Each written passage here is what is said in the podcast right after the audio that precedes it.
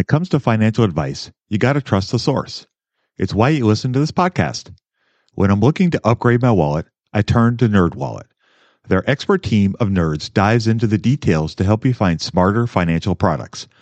Before NerdWallet, I'd pay for vacations with whatever was in my wallet, but I was missing out on miles I didn't even know I was leaving on the table.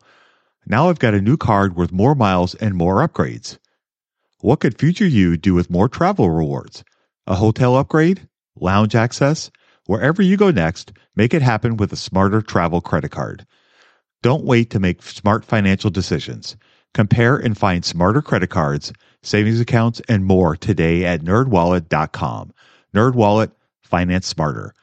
As with all cards, credit is subject to lender approval and terms apply.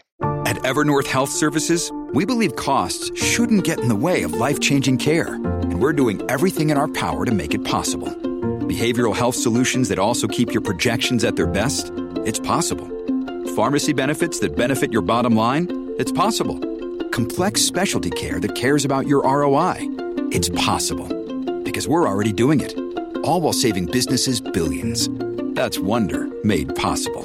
Learn more at evernorth.com/wonder. What's the best way to get started in the market?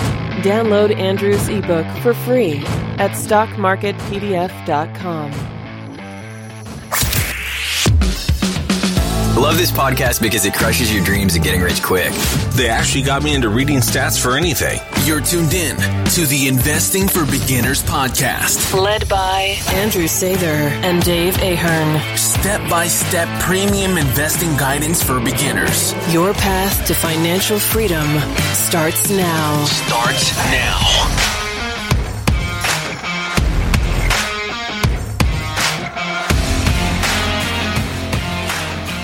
All right, folks, welcome to Investing for Beginners podcast. Today we have a very special guest with us. We have Chris Hutchins, who is an avid life hacker, financial optimizer, and host of the Talk Reg podcast, All the Hacks. He also works for Wealthfront. And he's here to join us and talk to us about a wide range of different topics and different things that'll be kind of fun. He's a really interesting guy, and I think you guys will get a lot of great stuff out of this conversation. So, Chris, could you say hi and I guess tell us a little bit about yourself, and then we'll kind of go from there. Yeah. Hey, thanks for having me. Gosh, I have a different background. I always say like jack of all trades, master of none. I've I've started a few companies, sold a few companies, worked as a venture capitalist, worked as an investment banker, you know, dabbled in all kinds of side hustles and projects and ended up today hosting a podcast to talk about, you know, optimizing and upgrading your life without spending too much money and I run new product strategy at Wealthfront where I'm trying to come up with new and better products to help people build their wealth through investing. Yeah, that's awesome. So I would have to say that you're a slacker because you've really underachieved because you're so old and you've done all these things in a very short amount of time. So I'm curious about the optimizer thing. So you've mentioned that several times in our conversations. You talk about it on your podcast and it's on your website. What does that mean to you? Yeah, I mean, it's really just I thrive on kind of efficiency and outcomes. It feels like, you know, everything you do in life could be this puzzle that would get you a better outcome if you just kind of put the pieces in the right place. So I always give these crazy examples of I'm the person that's driving down the street looking like seven stoplights ahead. And if i see that it's about to turn red down the street i'm like oh i know that if i if i turn right now i'll get home faster. And i can't even hold that back when i'm in a car. So if i'm taking a Lyft or an uber i'm like oh you, can you just turn right now? And so i've got to learn to let go on the things that don't matter. I got some great advice from a guy named ramit sethi who has a, a book called i will teach you to be rich. And he said look you don't have to stop optimizing. Just up level what you're optimizing. Forget about mm-hmm. optimizing the 10 seconds on your ride to and from work. Start thinking about how to optimize your wealth. Start thinking about how to optimize your family and how you spend your time. And so, you know, I'd like to say I've given up some of the subtle optimizations and I used to be a, such a credit card points nerd that if I didn't use the right credit card for the right purchase, it would haunt me. And now I, you know, I can get over that. But, you know, I had a bill the other day for the au pair agency we use. And, you know, it was a $9,000 credit card charge for the childcare for the year. And I was like, yeah, I'm definitely going to use the right card for that purchase because that's a big one. Yeah, no kidding.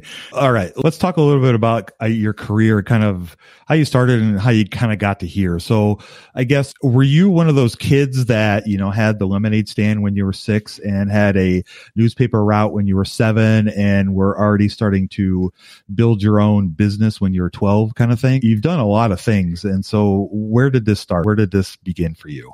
Yeah, it's funny. I asked my parents this question a few months ago when I was doing another interview. I said, Mom, Dad, before I do this interview, was I an entrepreneur my whole life? And they were like, well, yes and no. Like you didn't start businesses. You didn't have the paper route. I'm, you know, you definitely had the lemonade stand. You were always kind of coming up with some, some different schemes here and there.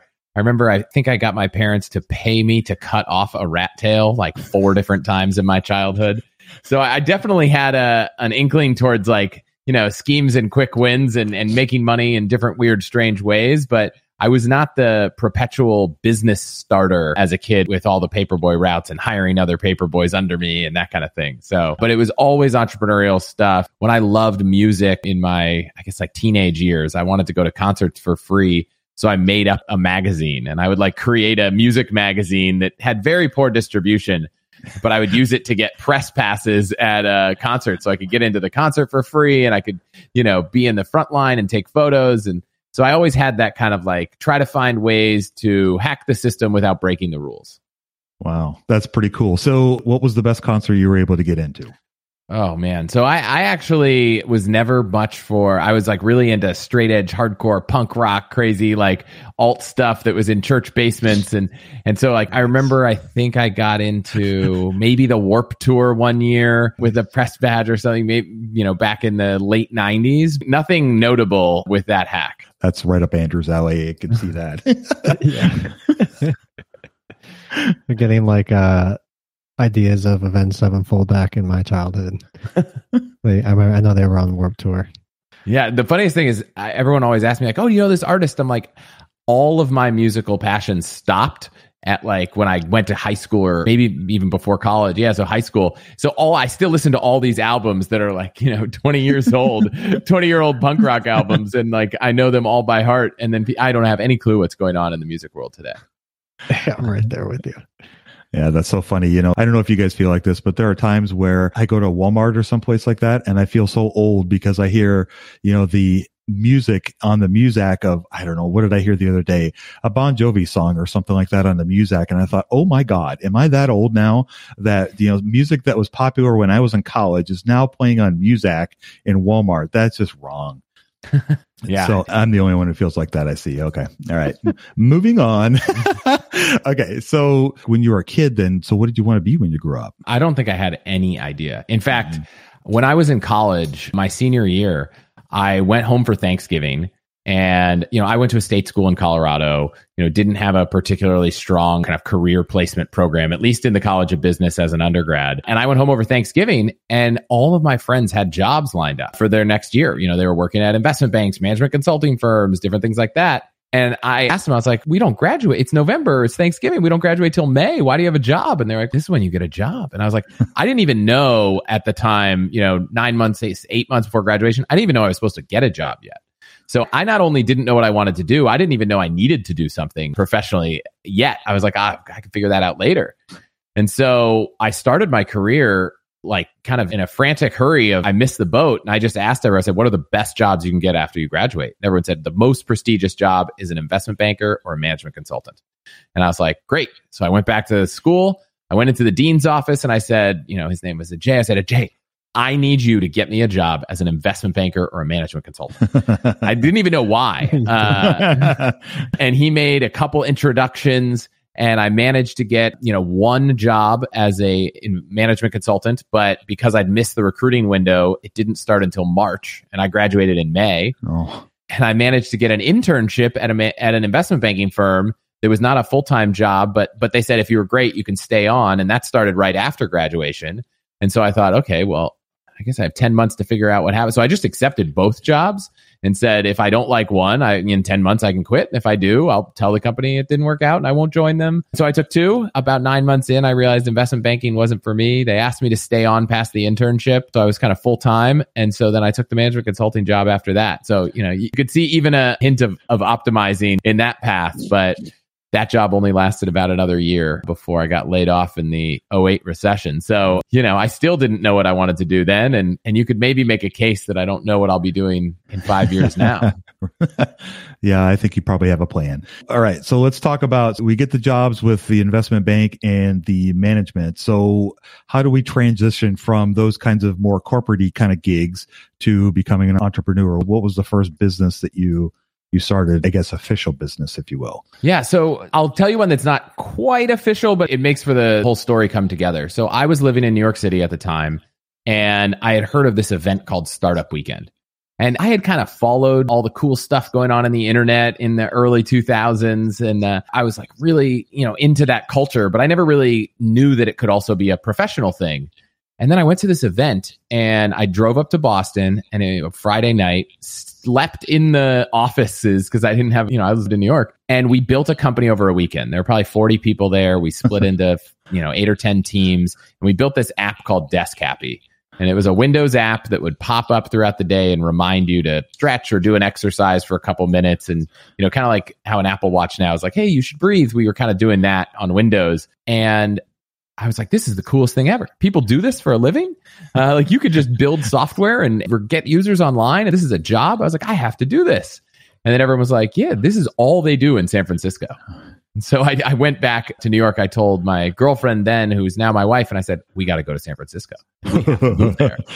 And the next Monday, I went into my job and I told the company, I said, You guys have an office in San Francisco. Can you transfer me? And they said, Yes. They transferred me out to San Francisco. We moved into an apartment on November 1st because I remember it was Halloween. And then about a week later, I got laid off. Oh. And so I was like, well, I guess I re- my goal was to move to San Francisco to work in Silicon Valley, and I knew I'd have to quit one day. I just I didn't expect for that to be forced, you know, a couple weeks after moving there. Wow, that's quite the story. So how do we segue from there to the next, I guess, opportunity? Yeah, so I started a conference called Laid Off Camp because I was like, well, it's November 2008. No one's going to hire anyone before the end of the year with the holidays coming up. So I, I, put on this conference where the idea was just bring together people who'd been laid off, people who were looking for freelance work, looking to start companies. And it kind of just was the right place at the right time. And we ended up having a huge event in San Francisco. It got picked up by all the national media, Wall Street Journal, NPR, CNN. And we ended up doing 20 events around the country all of this was totally open source. We had a wiki. I uploaded my sponsorship emails. I uploaded everything, and people were creating events all around the country. And I got to know a bunch of sponsors. I got to know a lot of people. And that was when I really started to meet the kind of people in Silicon Valley starting companies. And those relationships ultimately led me to join the first kind of official startup job in a business development role, which if you had asked me what I wanted to do, I didn't even know what that meant. Uh, I think even when I took that job, I wasn't even quite sure what it meant. I was like, so it's sales without the commissions? Uh, but it was basically, you know, start up and help figure out how they can work with companies to make money for products that aren't, you know, as, as set in stone as you would need a sales team for. And, you know, that was kind of off to the races. And I think ever since then, I've either been on the, the startup side of the table or the investor side of the table, kind of bouncing back and forth. So, which side do you like better? Gosh, it's tough. You know, Andy Rachleff is the CEO of Wealthfront, and he was also the founder of a, or co-founder of an venture capital firm called Benchmark, which you know might arguably be the best returning you know venture capital firm of all time. And you know, I, I always thought, wow, if I could be a successful founder, I'd be a better VC. And he challenged me. He said, you know what? I think you might be a more empathetic investor because you know what everyone's going through, but the skill sets might not actually have any overlap. And, you know, honestly, I think they both tackle two sides of the brain, two sides of the work life balance kind of spectrum. And I could see myself bouncing between the two again and again. And so I don't know if I can pick one right now. I think right now I'm really enjoying building products, the ability to look at an industry that you're passionate about. And for me, personal finance and investing is that mm-hmm. and try to see what can we build that will make people's lives better, that will help people save more effectively, that will increase their wealth. Like that's just a really fun journey. On the investing side, you get to be a part of like 20 journeys, but only, you know, only dip your toes in each of them. And on the founder and on the, you know, right now I'm just an employee. On the employee side, uh, you really get to go all in and be, you know, fully submerged in project. right now, I'm really enjoying that. That's cool. Andrew, questions? Yeah. So, can you give us some examples of some of the optimizations that you were talking about when it comes to personal finance or investing? When it comes to financial advice, you got to trust the source. It's why you listen to this podcast. When I'm looking to upgrade my wallet, I turn to NerdWallet. Their expert team of nerds dives into the details to help you find smarter financial products. Before NerdWallet, I'd pay for vacations with whatever was in my wallet, but I was missing out on miles I didn't even know I was leaving on the table. Now I've got a new card with more miles and more upgrades. What could future you do with more travel rewards? A hotel upgrade? Lounge access? Wherever you go next, make it happen with a smarter travel credit card. Don't wait to make smart financial decisions. Compare and find smarter credit cards, savings accounts, and more today at nerdwallet.com. NerdWallet, finance smarter. As with all cards, credit is subject to lender approval and terms apply. Budgeting was always a challenge for me. I struggled to find the best way to keep track of all of my money, not to mention all the time tracking down receipts, cataloging expenses, and trying to figure out what went wrong with my air quote system until Monarch Money. Monarch Money allowed me to easily see what is going on with my finances, helping me get a better handle on my spending, budgets, and more. It's my go to app every day, more so than my bank, because I can quickly see where I am with my budgets and spending, allowing me to invest more and spend time on the things that I want to do. It's my GPS for money. Monarch is the top rated all in one personal finance app. It gives you a comprehensive view of all of your accounts, investments, transactions, and more. Create custom budgets, set goals, and collaborate with your partner. And now get an extended 30-day free trial when you go to monarchmoney.com slash beginners. Unlike other personal finance apps, Monarch's simple, intuitive design makes it so easy to set up, customize, and use. Monarch has built-in features to collaborate with your partner, family, or financial advisor. Invite them to your account at no extra cost, and they'll get their own login info and a joint view of all of your finances. Monarch is the most customizable budgeting app. Change the layout of your dashboard, toggle between light and dark mode, create custom budgets and notifications, set up automatic rules for transactions and notifications, and more. In fact, Monarch Money is one of the first to bring you direct Apple Card, Apple Cash, and savings syncing with the latest iOS 17.4 update. Now you can sync your wallet directly for seamless budgeting. After trying out Monarch for myself, I understand why it's a top rated personal finance app. And right now, get an extended 30 day free trial when you go to monarchmoney.com slash beginners. That's M O N A R C H M O N E Y dot com slash beginners for your extended 30 day free trial. Yeah. So when I think about investing in personal finance, there's the kind of tried and true stuff, which is like, look, you got to spend less than you make. Otherwise, you can't save. And if you can't save, you don't have dollars to invest. And, you know, I'm not necessarily a wild, crazy investor. I'm pretty kind of a little bit plain vanilla with most of my money. I'm, you know, pretty long on uh, global stock markets and, and investing in low cost, diverse ETFs and index funds. And, you know, I've been doing that at Wealthfront for a while. When it comes to hacks and optimizations, though, you know, I'm a big fan of all the different types of tax optimizations, backdoor Roth, you know, definitely you're needing to borrow. There's some optimizations that are probably a little too crazy. You know, if you're, if interest rates are low and you want to invest money, you can invest money that you've borrowed if you have enough capital to do that and write off the interest as investment interest expense. Are These based lending. Mm-hmm. Exactly.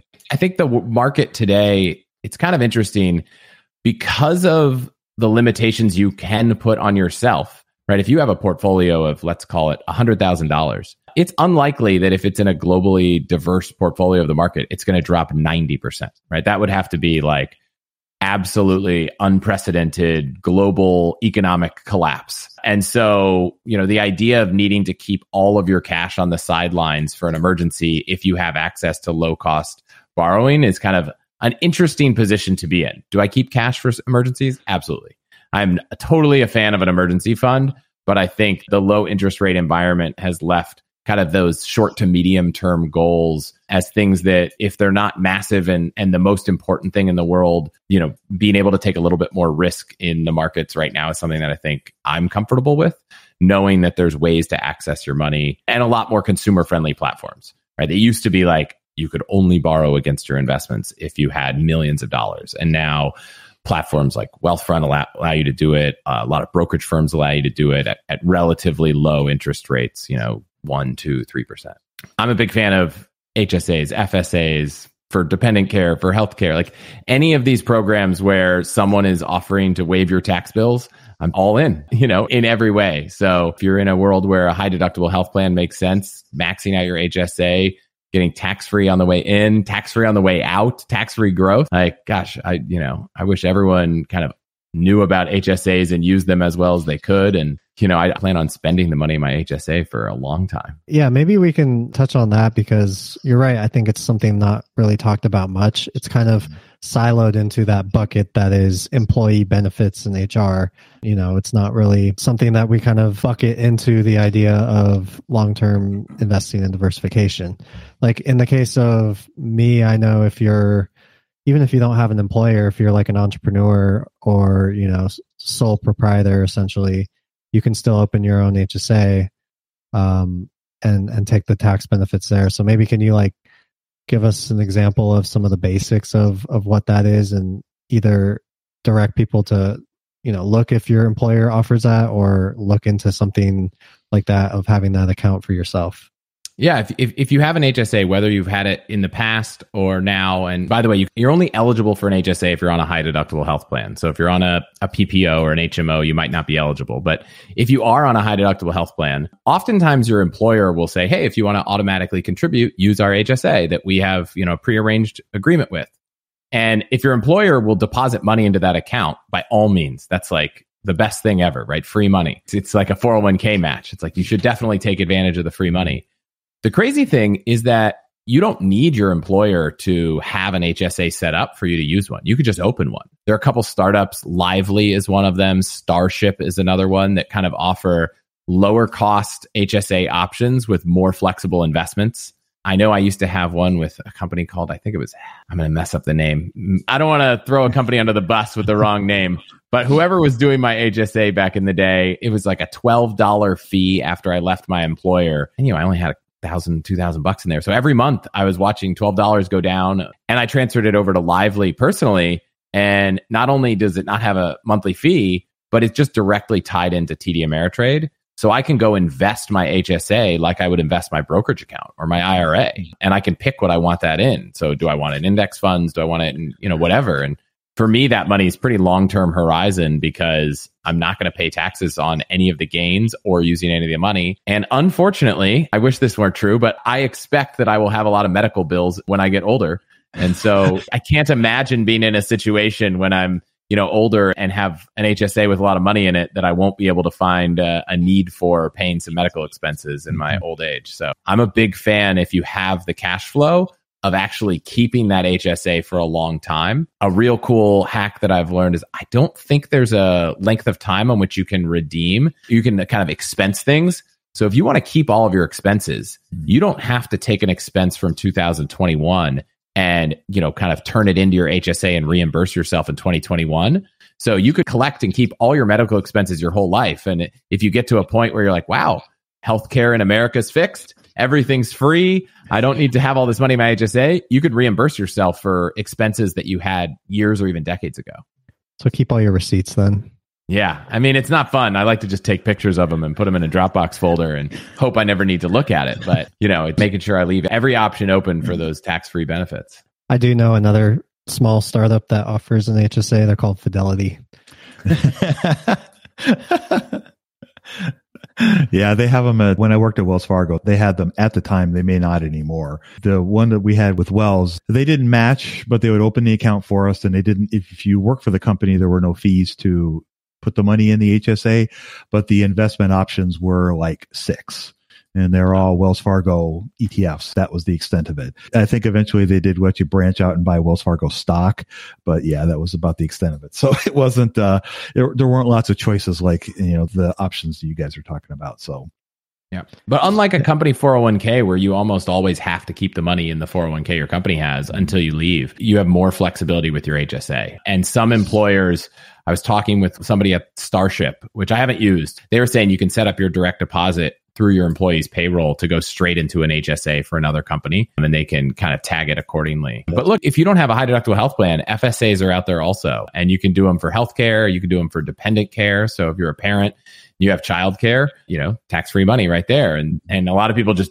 don't know about it and don't do it. So I'm a big fan of running through all of your, you know, HR benefits at your employer or if you're self-employed, looking at which of those benefits you can do on your own You know, you can open up a SEP as a self-employed person and contribute oftentimes a lot more to your retirement than you can as a employed person. Yeah. So to recap, we have the HSA. That's a health savings account. That's something that most everybody should be able to open, whether it's a broker like Fidelity or elsewhere, or with your employer, and you can keep it with you. And and there's all sorts of benefits to that. Something I don't think we've talked about on the show, however many episodes we've done, 200 plus. Mm-hmm. We've never talked about the backdoor Roth, but that's a really cool trick. Yeah. Uh, for people who make a higher income. So basically, the backstory is you can deposit into a Roth IRA, and there's a deposit limit. You know, six thousand dollars a year as of right now. So we, you know, we're always trying to tell people who listen to our show, you know, you're just starting out. Make sure you get at least a Roth IRA. The problem is once you start to make too much money, then you don't qualify for the Roth IRA. But there is a way today that you can still do that with the backdoor Roth. So can you explain that for people uh, yeah. who might be in that situation? Yeah, and, and I think it's interesting because those limits aren't location dependent. So if you're living in a major city, you might not feel like you make a lot of money, but you might still not be mm. eligible for a Roth IRA. So the way it works, and the big caveat I'll give out there is if you already have money in a traditional IRA, you want to go do your homework and, and do some extra reading because there's some tax issues. But if you've never opened up an IRA of any kind and you realize that you know you're in a situation where you're not eligible for a Roth IRA, you can actually make a what's called a non-deductible contribution to a traditional IRA, which means you don't get any tax benefits, which on its own wouldn't really make sense. Why would you put money into an account with restrictions with no benefits? And the reason is that you can take the money in your traditional IRA and you can roll it over to a Roth IRA. Why the IRS has kind of given the the okay that you can do this, but you can't just directly contribute to it, I have no idea it seems like disservice to people who don't have access to all the information. And that's unfortunate. So I'm glad we can share it here. Maybe one day we could just make no income or, or kind of caps on Roth IRAs so that people can do it just easily. But yeah, if, if you are able to open up a traditional IRA, you can contribute to it and that it's a non-deductible contribution and then you can roll it into a Roth IRA. And then the great thing about a Roth IRA is you've already paid taxes on that money as long as it grows into your retirement age, you don't have to pay taxes on any of the gains when you take it out. There's also the flexibility of you can take out the contributions you've made to it without penalties and fees, but, but, obviously you have to pay a penalty or fee on the gains if you have them. But there's a little bit more flexibility on how you can access your money than you would get even in a 401k. So, you know, I typically tell people if, if you if you're young and you, you know, liquidity is a thing, you might need to pay a bill, a medical expense. If you don't have access to cash, it can be scary to tie it all up in a retirement account. And a Roth IRA gives you a little bit more flexibility in that way than even your your 401k, your company. But if your company matches the 401k, it's hard for anything to be a better deal than free money. Yeah. Yeah. Yeah. 100%. Yeah. 100% return. Yeah. Another thing that's great about the Roth is you can take it out and use it if you're a first time home buyer and not have all the penalties along with that too. Are you familiar with the whole Peter Thiel thing with his IRA? I am. I heard about so that. maybe so, we should have started with that because that gets people excited about like, oh wow, this is what's possible with something like a Roth. Yeah. So the crazy thing is most 401ks are only let you invest in the funds in the 401k but you can invest your Roth IRA in anything. And you might not know that if you just have a Roth IRA at Fidelity, but you know, you can there are certain brokerage firms, they're they're called self-directed IRAs, and you can actually write checks. So you could take your uh, Roth IRA and you could invest in your friend's business. You could invest in real estate. It can't be your house, I think. I think it has to be an investment. It can't be primary real estate. So there are companies out there. One of them I know of is called Alto IRA.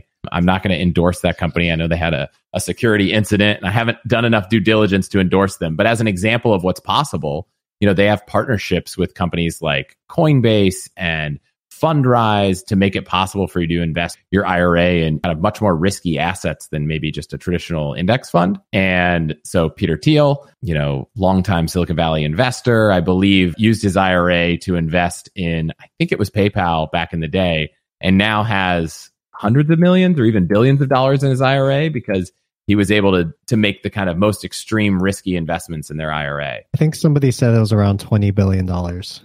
Yeah, yeah, which is probably more than almost all other IRAs combined. um, wow. My my general advice here, though, kind of applies to you know we're in this new world of investing where there are a lot more options available to the average consumer. You know, it used to be here's your brokerage firm. You can invest in stocks, you can invest in index funds and mutual funds. And now there's so many platforms to invest in farmland. There was a startup once pitched where you can invest in people. It's like, I'm going to buy you know, a 10% income stream from your future income by giving you some money now to pay off your student loans or whatever the purpose was. So with all these options to invest in, you know, I do think that retirement accounts that are going to have the lowest or, or no taxes might be a good place for a riskier investment. I also think that you shouldn't be making those risky investments until you feel like the rest of your capital is kind of putting you in a good place or keeping it to a very small percentage. So my rule of thumb is like 5%, max 10% for kind of these risky things that are outside of your goals.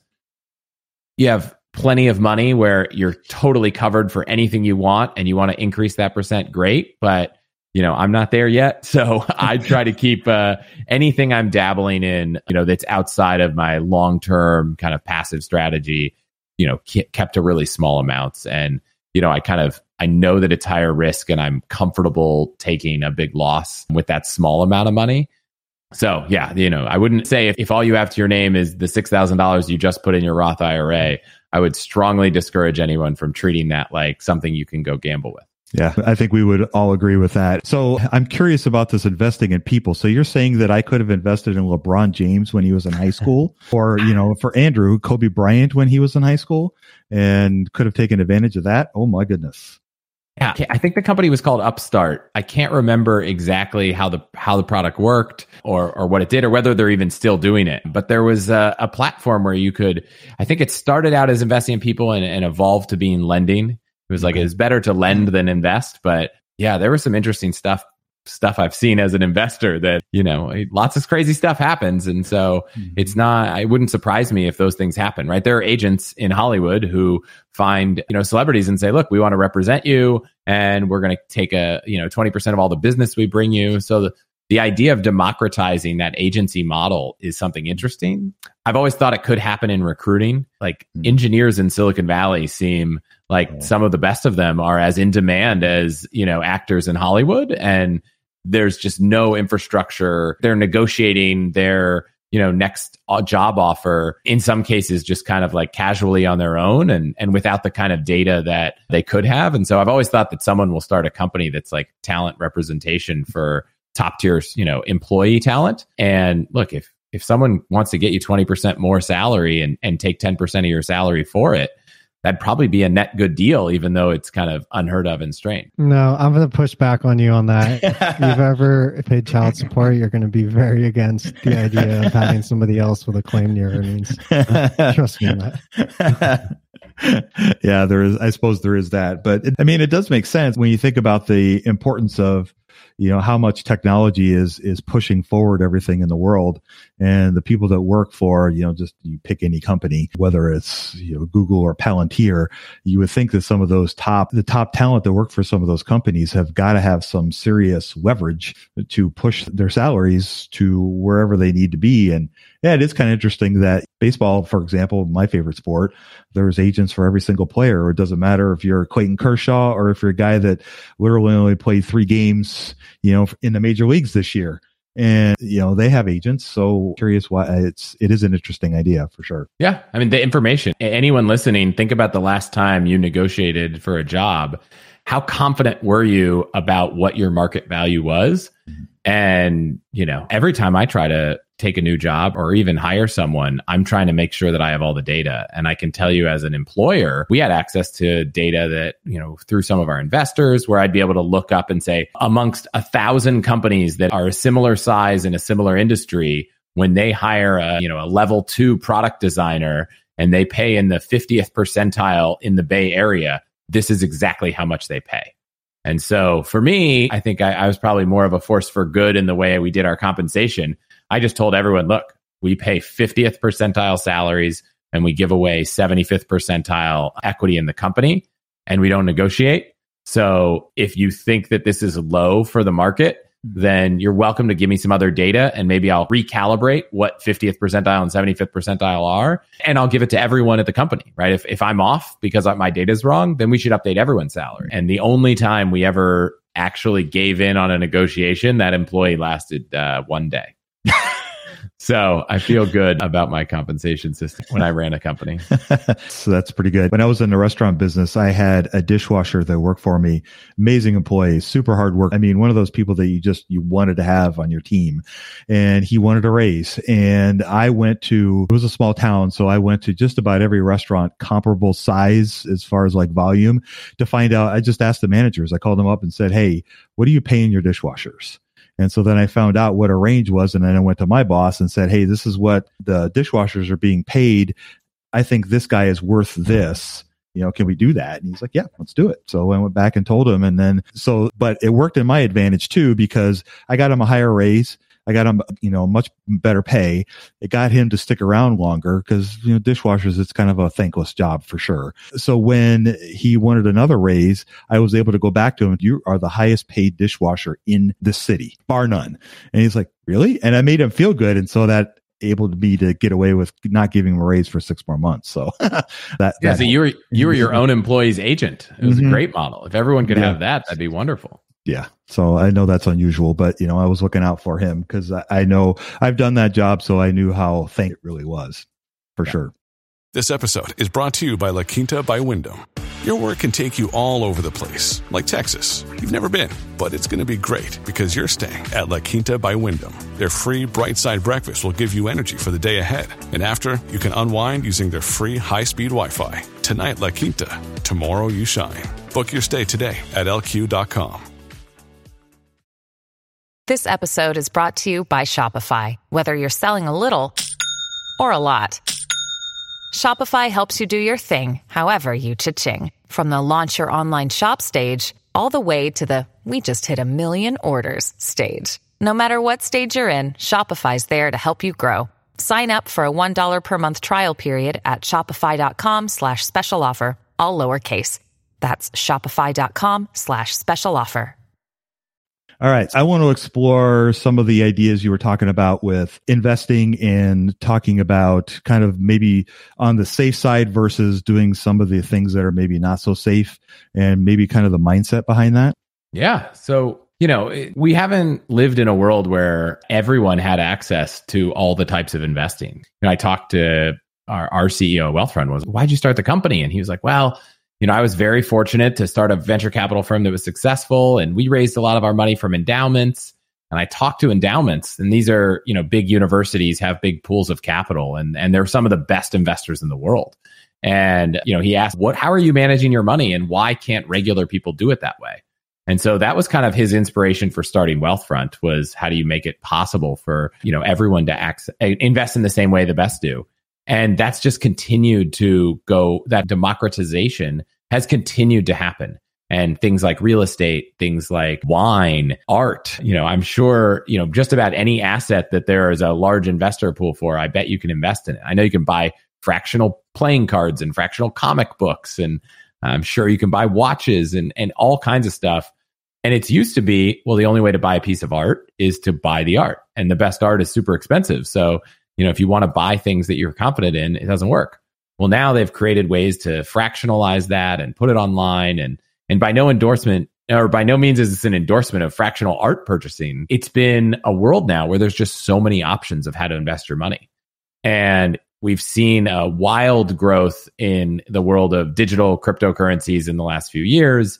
And the ability to invest in them is kind of open to everyone.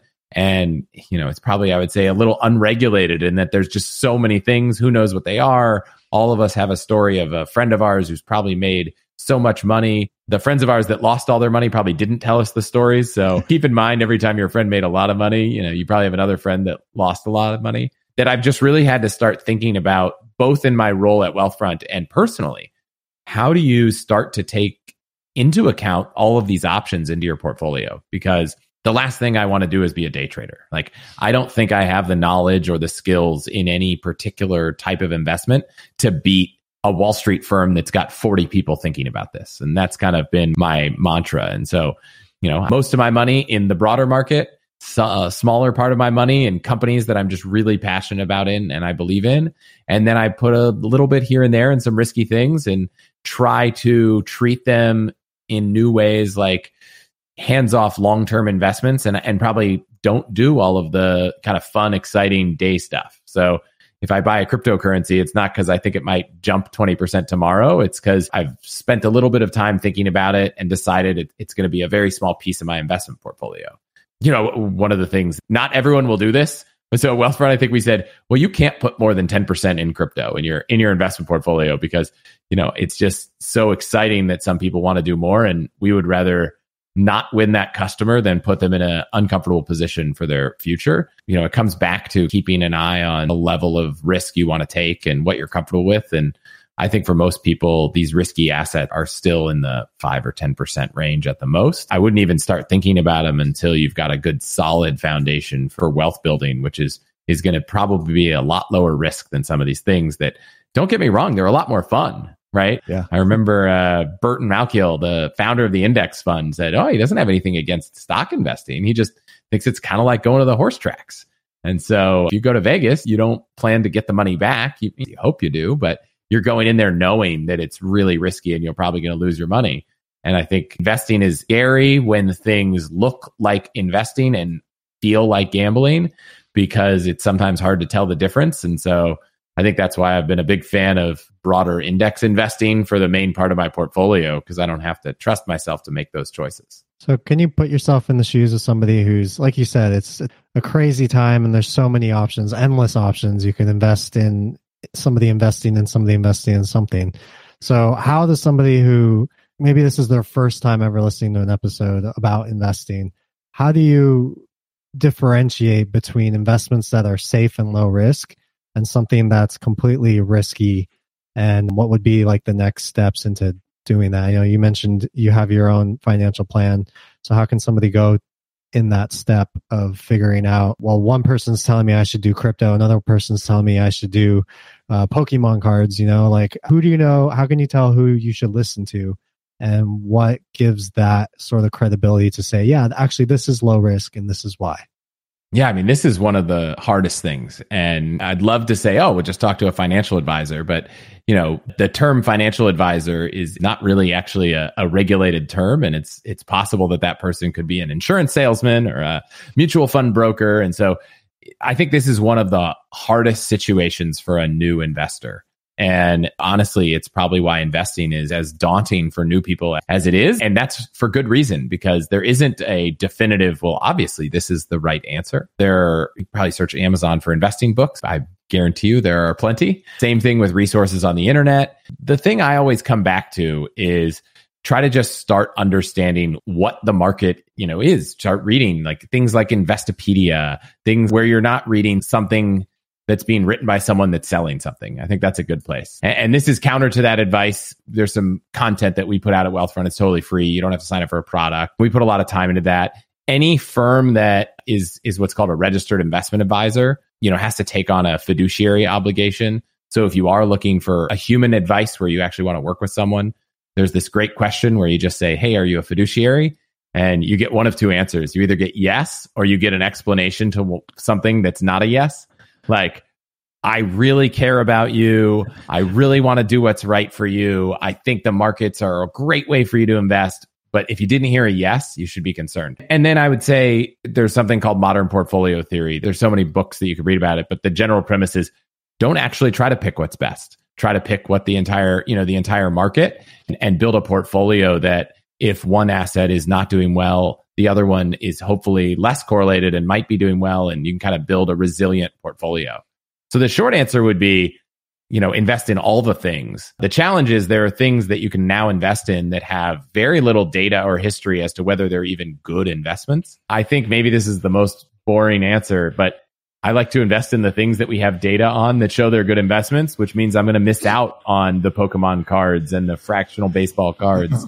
and I've come to terms with I would rather know that I'm on track for saving money to, you know, provide for my family and be able to retire and all of that than have a chance at buying a Ferrari in a year, but also have a chance that I have to work till I'm 100. So for me, I don't think there's like a Google for where you can just type in like Pokemon cards and it's like good investment, bad investment.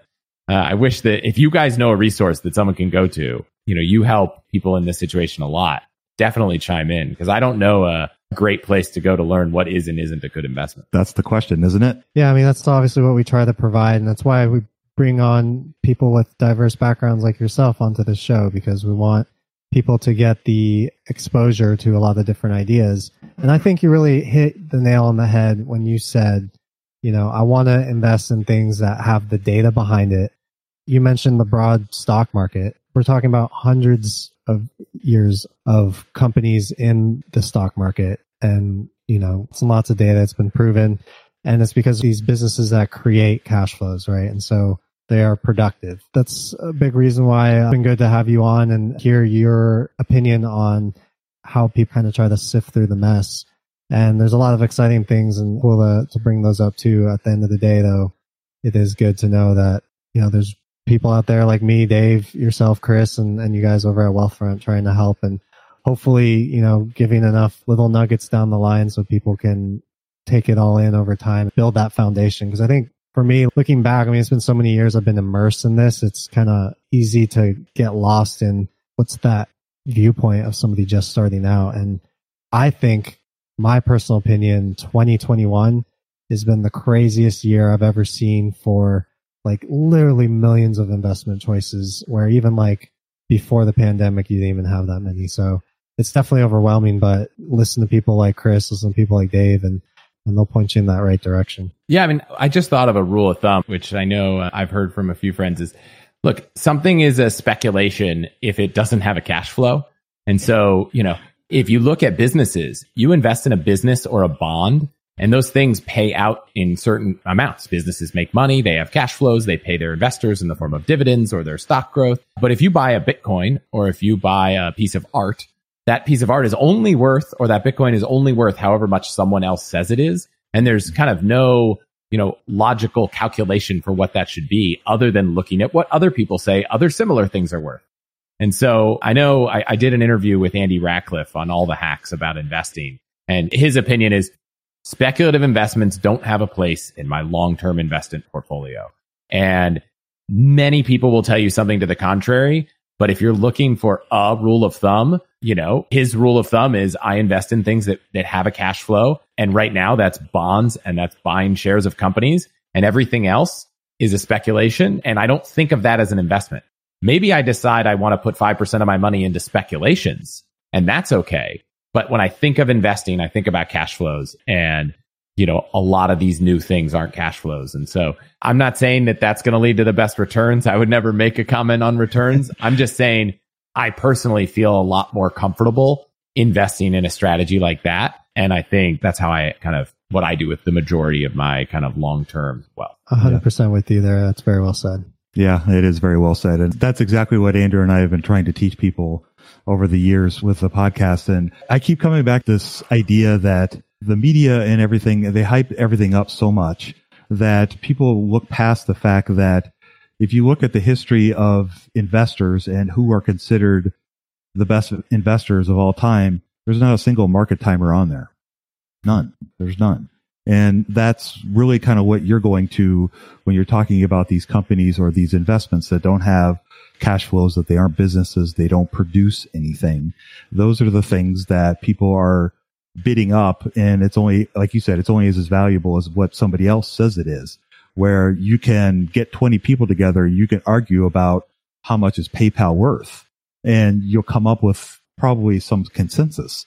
But if you get 20 people together and argue about what Bitcoin is worth, you're not going to come to any sort of consensus. not at uh, all. Not at all. And I think that kind of goes to what you're talking about. And, uh, you know, something that I think is interesting that I don't think is talked about a lot is this idea of, you know, having a fixed portfolio that you invest in, whether it's, you know, using ETFs or index funds or anything like that, or doing like Andrew and I talk about buying individual companies. Those are all great ways to invest, but there's nothing wrong with kind of scratching that itch of having, you know, a small percentage of your portfolio to gamble with or speculate, as you put it. And I think if you do those kinds of things, it helps you stay away from putting all of your money in whatever the latest fad is. Every other day you can pick a different one. And I think if you stay away from those things, but by scratching that itch, I think it helps people stay away from that. I mean, what do you guys think of that mindset of doing those little things to help kind of alleviate that? You know, I'm diabetic. So a perfect example is I can't have candy in the house. If I have chocolate in the house, I want to eat it. But by forcing myself not to have those Reese's peanut butter cups in the house, I can't eat them. And so it doesn't allow me to scratch that itch. But if I have it in here, I want to scratch that itch in a worse way. I kind of feel like investing in some of these crazy things is kind of like that. What do you guys think? Yeah, I mean, I think that's really well said. I like to have that thrill and that excitement, but I don't need to have it with all my money. And I think one of the greatest things about all these kind of this onslaught of new ways to invest is that you could do them in much smaller dollar amounts. Back in, you know, there weren't that many options for investing in alternative things. If you had, you know, you could maybe write a check in a startup for $10,000, but now you can buy cryptocurrency with $50, $5. You know, there might be fees higher than anything smaller than that, but I think that's one. The only other interesting thing that I've noticed in the last year or two that I thought was really interesting was I've talked to a few investors who've seen a lot of market cycles. One argument I made to someone for investing in crypto with a small amount of money was that it's moving so fast that you get to feel these market corrections, these really painful market corrections faster than you do in the stock market. So I was like, just put a hundred dollars and see what happens. And then it's like, oh man, now it's only $60. It might take you 10 years to learn that lesson in the stock market. And I think it's a really important lesson. How much can I handle being down this much? I think I've learned that lesson with a small investment in Bitcoin like four times in the last five years. so I think the two opportunities you have for kind of experimenting outside of your kind of core investment plan is one, scratching the itch because the last thing you want to do is scratch the itch with your whole portfolio and, and put your family or your future kind of financial situation at risk. But I also think that you can learn about yourself find out how you felt because the riskier the investment you make with that money, the higher the likelihood that you're going to lose that money, the higher the likelihood you're going to find out what it feels like to lose money. And, uh, you know, we've all lost money in various forms, right? Whether you drop a $20 bill, but when you lose money doing something that you chose to do, none of us choose to drop a $20 bill on the street. It's a different feeling. And, and some people take that mm-hmm. really well and some don't. And so if you can find out with $5 instead of finding out with $50,000, that's a lot better. That's very well said. Yeah, that, amen to that, brother. So, so let's talk a little bit about your show. So tell us about all the hacks. I guess, you know, I, full admission, I'm a, I'm a listener and I, I love the show. And what prompted you to start it? Yeah. So, you know, funny enough, I always tell people that my investments are kind of not that exciting. I invest in index funds. I automate it all. My money automatically goes there. And what really gets me excited about personal finance is less my investing strategy because I kind of feel like that's on autopilot. What gets me excited is ways that I can earn more or do things that I wouldn't otherwise be able to do. I always tell people my motto is never really want to have to cross an ocean in coach on a plane but I also never want to pay for business class. That's like my personality in a, in a catchphrase is that I want to have everyone is probably listening to this because they're like, Oh, I want, want to invest. I want to make more money. And why? Life is expensive. I want to do the things that money allow, whether that's for others, for our family.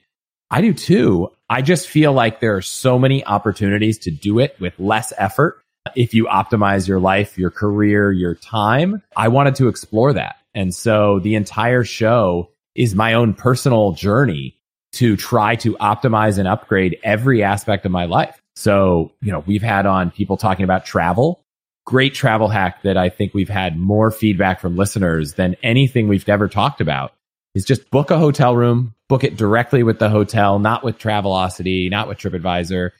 Email the hotel, let them know you're coming and you're really excited.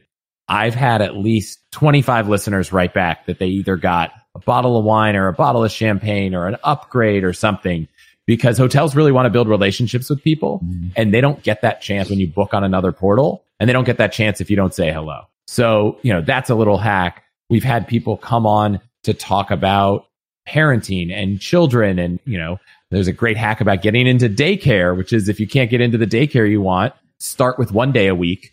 And they always give priority to five day a week people to people who started. So it's like drop your kid off once a week. And then all of a sudden you'll find yourself in that five day a week slot because you can usually get the one day a week slot with no wait. You know, we had a whole episode about side hustles, you know, becoming a notary, you know, is something that right now, because of low interest rates, there's huge demand for refinancing. Mm-hmm. And so there are people making thousands of dollars a month on the side by doing notary appointments. And because most people are looking to do all this paperwork outside of work because to buy a home in America, you usually need a job. Mm-hmm. The, it really works well as an, from an hours standpoint as a side hustle because most people want to sign these documents nights and weekends and it's a pretty low cost course. And, you know, you buy like the paper and the thumbprint stamp. But then we've also talked about, you know, things that you have to think about. So we had an episode with Morgan Housel, who wrote this book, The Psychology of Money. And we dove into like how people think about money and how the markets work, kind of historical things. And we talked about the science of behavior change with someone who's a behavioral economist about habits and how people think about it, especially when it comes to money. So it's not just, you know, a trick or a tip about something, though there are a lot of those. I also want to dive into the mindsets you need to have to be a high performer, the mindsets you need to have to manage your time better. If anyone's listening, episode 25 was with Nir Eyal, who mm-hmm. wrote a book called Indistractable, which great. is all about how to make traction with your time and not spend it on your phone unless that's what you want. It's less about how to not look at your phone and more about how to be intentional with your time which gosh, time's the one resource we can't buy. So if you want to hack your life, right? At the end of the day, everyone seems to be saving money so we can spend it on things. If you don't have time, you know, what's it all for? And so that was a really cool episode as well. Yeah, the show was great. And I really enjoyed all those. I've listened to probably about half of your catalog so far. And the episode with Nir, I thought was one of my favorites. I really enjoyed the ideas that he was espousing and the idea of, of time, I think is one of those things that I think a lot of people don't really think about. And if you kind of map out what you spend your time on on a daily basis, you know, the, the iPhone uh, screen, uh, what is, what do they call screen that? Screen time. Yeah. The screen time. That is a blessing and a curse. if you look at that and you see how much time you spend on certain apps, it is illuminating to say the least. So yeah, I think when people say, I don't have enough time to do this or this, and then you see that you're spending four hours a day on Facebook, well, maybe you do. Yeah. And then the only thing I didn't mention is there's a big slant of, I think one of the biggest things we spend our time and our money on, at least a lot of people I know is on travel. And so we're not just, there's some travel hacks about emailing a hotel. There's also like, how do you find the cheapest flights? So we had Scott Keyes, who has one of the biggest newsletters on inexpensive flights. And then we, you know, I'm a pretty big points nerd, right? I think I've probably racked up 10 million points. I probably carry, you know, have 15, 16 different credit cards.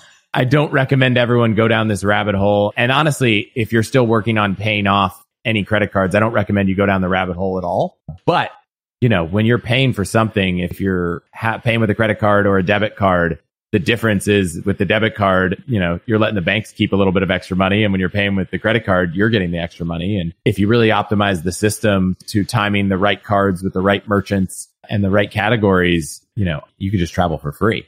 And, you know, I think travel is one of the most eye opening, amazing life experiences. So for me, I think the biggest hack when it comes to saving and investing is actually finding ways to reduce my cost of living so that I can save more money and invest more money without cutting back the experience of life. Mm-hmm. So, you know, for me, travel hacking, money hacking, life hacking, time hack, it's all in service of not cutting back on life. And so I think sometimes if anyone listening is familiar with the financial independence movement, I think one of the challenges is it can often be so much about deprivation. It's like, let's not spend any money so we can save the most amount of money. I don't disagree with that premise, right? The less you spend, the more you save. But I challenge it to say, you know, I'm on a journey to find every hack there is to try to make sure that there's no deprivation, like no sacrifice in quality of life, but still save a lot of money. Yeah, that's awesome. So, Andrew, I'm monopolizing the conversation again. Is there anything you would like to ask? no, I think that pretty much wraps up. So, do you want to just count us out? Sure. All right. So that is, I think, going to wrap us up. That was a great way to end. So, Chris, can you tell people where they could find more about you and what you got going on? Yeah. So the podcast is All the Hacks. If you're listening to this as a podcast, you could just search for it, click subscribe and check it out you know, I'm all over the internet. I'm usually at Chris Hutchins, sometimes at Hutchins on Twitter. Can't get them all. And then, yeah, if you're interested in what we're working on at Wealthfront, it's wealthfront.com. Okay. Awesome. Well, you know, again, thank you very much for coming and taking the time to talk to us today. We really appreciate it. And I know that I learned a lot and I'm sure our listeners got a a lot of great stuff out of our conversation today. So again, thank you for joining us today and we really appreciate it. Yeah. Thanks for having me. You're welcome. All right. All right, folks. Well, with that, we'll go ahead and wrap up our conversation. I wanted to thank Chris again for coming to talk to us today. We really appreciate him taking his time out of his day to spend some time with us and with you. And without that, without any further ado, I'll go ahead and sign us off. You guys go out there and invest with a margin of safety. And we hope you safety. enjoyed this Have a great content. week. We'll talk to you Seven next week. Steps to Understanding the Stock Market shows you precisely how to break down the numbers in an engaging and readable way with real life examples. Get access today at stockmarketpdf.com. Until next time, have a prosperous day.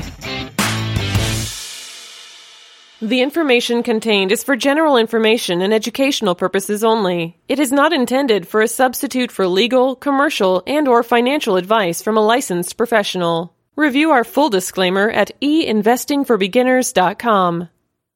Hello, it is Ryan, and I was on a flight the other day playing one of my favorite social spin slot games on chumbacasino.com. I looked over the person sitting next to me, and you know what they were doing?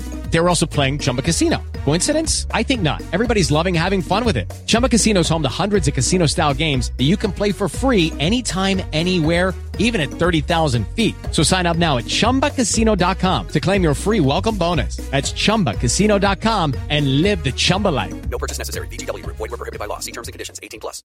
Lucky Land Casino asking people what's the weirdest place you've gotten lucky? Lucky? In line at the deli, I guess? Aha, in my dentist's office.